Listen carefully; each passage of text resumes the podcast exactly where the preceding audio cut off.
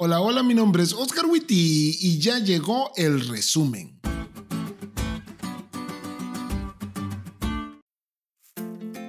Feliz sábado amigos. Ya por fin estamos disfrutando después de una semana pesada. El sábado con sus horas sagradas trae paz y espero que ya estés disfrutando de esa paz. Y para disfrutar aún más este sábado, ¿qué te parece si comenzamos con los puntos del resumen de la lección de esta semana? Punto número uno Dios es el mejor psicólogo del universo. ¿Alguna vez has escuchado el ejercicio de romper platos? En diferentes partes del mundo hay negocios destinados a que puedas ir y romper platos, alegando que hay un efecto catártico entre romper platos y romper con el estrés. Y yo no lo he hecho, pero debo reconocer que tiene sentido, y más después de leer la historia de la lucha de Jacob con Dios. Jacob tenía una lucha interna muy fuerte, por una parte, tenía miedo de lo que su hermano pudiera hacerle a él y a su familia, y por otra pesaba sobre él el error que había cometido años atrás al obtener por engaño la bendición de su padre. Es en medio de esta lucha que Jacob decide quedarse atrás de su familia para encontrarse con Dios a través de la oración, pero Dios decide ir más allá y encontrarse con él personalmente.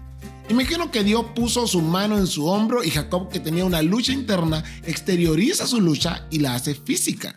Esa noche Jacob peleó con Dios y al día siguiente estaba perdonado y se sentía confiado del encuentro que tendría con su hermano.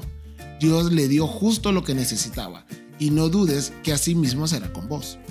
Punto número 2. El perdón es como ver el rostro de Dios. Seguramente en algún momento te has peleado con alguien a quien amas. No sé si a vos también te pasa, pero uno no está a gusto. Y cuando por fin se arreglan las cosas, la paz que se experimenta es abrumadora. Jacob vivió algo así. Luego de todos los años de problemas entre él y su hermano, por fin se reencuentra y a pesar de todos los pronósticos, Esaú no lo quiere matar, sino más bien lo abraza y lo perdona. Y las palabras de Jacob son muy interesantes. Ver tu rostro es como ver el rostro de Dios mismo. Es que es así como se siente el perdón entre amigos, familia o esposos. Si quieres ver el rostro de Dios, perdona. Y punto número 3. Todo lo que siembras vas a cosechar. Tal como vimos el lunes, todos los errores que en el pasado no fueron refrenados, los problemas con sus esposas, entre sus hijos, los favoritismos descarados, entre otras cosas, causaron un clima familiar muy turbulento en la casa de Jacob.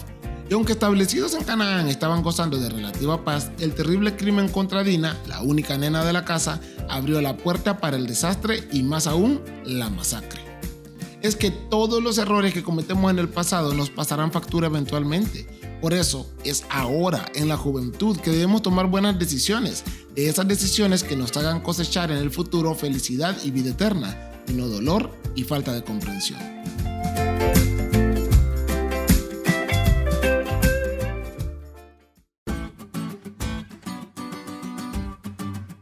¿Te diste cuenta lo cool que estuvo la lección? No te olvides de estudiarla y compartir este podcast con todos tus amigos. Es todo por hoy, pero mañana tendremos otra oportunidad de estudiar juntos.